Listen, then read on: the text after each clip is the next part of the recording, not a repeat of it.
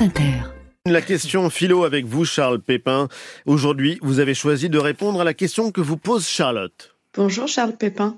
Est-ce raisonnable de nourrir des espoirs quand leur réalisation ne dépend pas entièrement de nous? Merci. Au boulot, Charles. J'aime beaucoup euh, dans votre question, chère Charlotte, le pas entièrement. Ah oui. Car le fait que nous puissions atteindre nos buts et concrétiser nos espoirs ne dépend jamais entièrement de nous. Sérieusement, jamais. Bah non, jamais. Votre question, Charlotte, est d'ailleurs un peu étrange. Elle laisse entendre que dans certains cas, la concrétisation de nos espoirs dépendrait entièrement de nous. Mais je ne suis pas sûr que de tels cas existent. Vraiment. Nous ne sommes en effet jamais seuls avec l'objet de nos rêves, jamais seuls avec notre volonté. Le monde est plein de forces que nous ne maîtrisons pas, peuplé d'autres êtres humains dont nous ne savons pas à l'avance s'ils vont nous aider ou nous mettre des bâtons dans les roues. Et toutes ces forces et tous ces êtres que nous venons d'évoquer, en se rencontrant, créent quelque chose qui pourrait bien s'appeler le hasard, et dont le moins que l'on puisse dire est qu'il ne dépend pas entièrement de nous. Mais malgré toutes ces forces, il y a quand même la volonté individuelle, il y a les décisions qu'on peut prendre, euh, il y a le- l'action sur la causalité des choses. Tout à fait, Ali, exactement. On peut le dire comme ça. Parmi toutes ces forces, qu'on pourrait appeler des lignes de causalité, qui en se rencontrant créent le hasard, eh bien, il y a, Charlotte, votre liberté, votre volonté, votre désir. Et Donc ce n'est surtout pas, en partie, et ce n'est surtout pas parce que la réussite de vos projets ne dépend pas entièrement de vous qu'il faut cesser de les vouloir. Bien au contraire. On pourrait même aller jusqu'à dire que votre liberté, Charlotte, est un des facteurs qui organise, qui impacte ce hasard. Tout ne dépend pas de vous, mais ce n'est en rien une raison pour ne pas faire tout ce qui est en votre pouvoir pour essayer de changer ce qui dépend de vous. D'ailleurs, cette distinction stoïcienne Oui. entre ce qui dépend de nous et ce qui n'en dépend pas est-elle si claire? Qu'est-ce qui dépend vraiment de nous?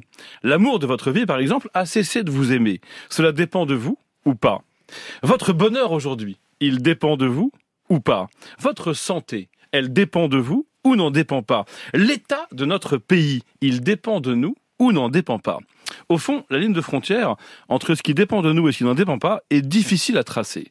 Nous ne contrôlons pas tout, mais c'est donc pour deux raisons. D'abord parce que certaines choses ne dépendent pas de nous, ensuite parce que nous ne savons pas exactement lesquelles. Même si on pourrait commencer à faire une liste, par exemple, euh, il ne faut pas avoir peur de la mort parce qu'elle ne dépend pas entièrement de nous. Voilà, on pourrait essayer de tracer cette frontière, mais on serait jamais certain de la tracer au bon endroit. Eh bien, une proposition qu'on pourrait faire, c'est de compter sur ce qui ne dépend pas de nous.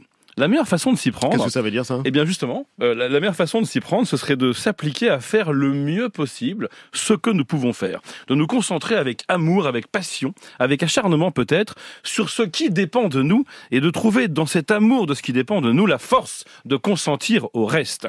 Bien sûr, prenons des exemples, que l'amour est une énigme et que tu peux un jour cesser de m'aimer et que ce jour-là, je ne saurais pas si c'est à cause de moi ou pas, mais ce n'est pas une raison pour ne pas essayer, ici et maintenant, et tous les jours à venir, de t'aimer le mieux possible. Bien sûr que mon bonheur dépend de la manière dont les grands malheurs voudront bien m'épargner, et que cela ne dépend in fine pas de moi, mais ce n'est pas une raison pour ne pas essayer, ici et maintenant, de réunir les conditions de mon bonheur. Bien sûr que les maladies les plus graves frappent souvent à l'aveugle, Oui, c'est ce que j'allais vous dire. mais ce n'est pas une raison, Ali, pour ne pas faire tout ce qui est en mon pouvoir pour me maintenir en bonne santé. Bien sûr que le monde va mal et que je n'y peux pas grand-chose, mais ce n'est pas une raison pour ne pas faire tout mon possible pour qu'il aille un peu mieux. Et donc, pour répondre Ainsi à Charlotte, Mais oui, j'y viens, cher Ali et chère Charlotte. Ainsi se dessine une sagesse que je trouve, pour reprendre votre terme, raisonnable. Ne réussir à lâcher prise que parce qu'on a d'abord cherché à avoir le maximum de prise. Ne réussir à laisser faire que, que parce qu'on a d'abord fait ce qu'on avait à faire. Et parce que l'on a d'abord essayé de comprendre au maximum, savoir s'en remettre à ce que l'on ne comprend pas. merci Charles Pépin. Il faut donc euh, imaginer Charles Pépin stoïcien? Euh, en partie. C'était en tout cas la leçon euh, du matin. redéfini.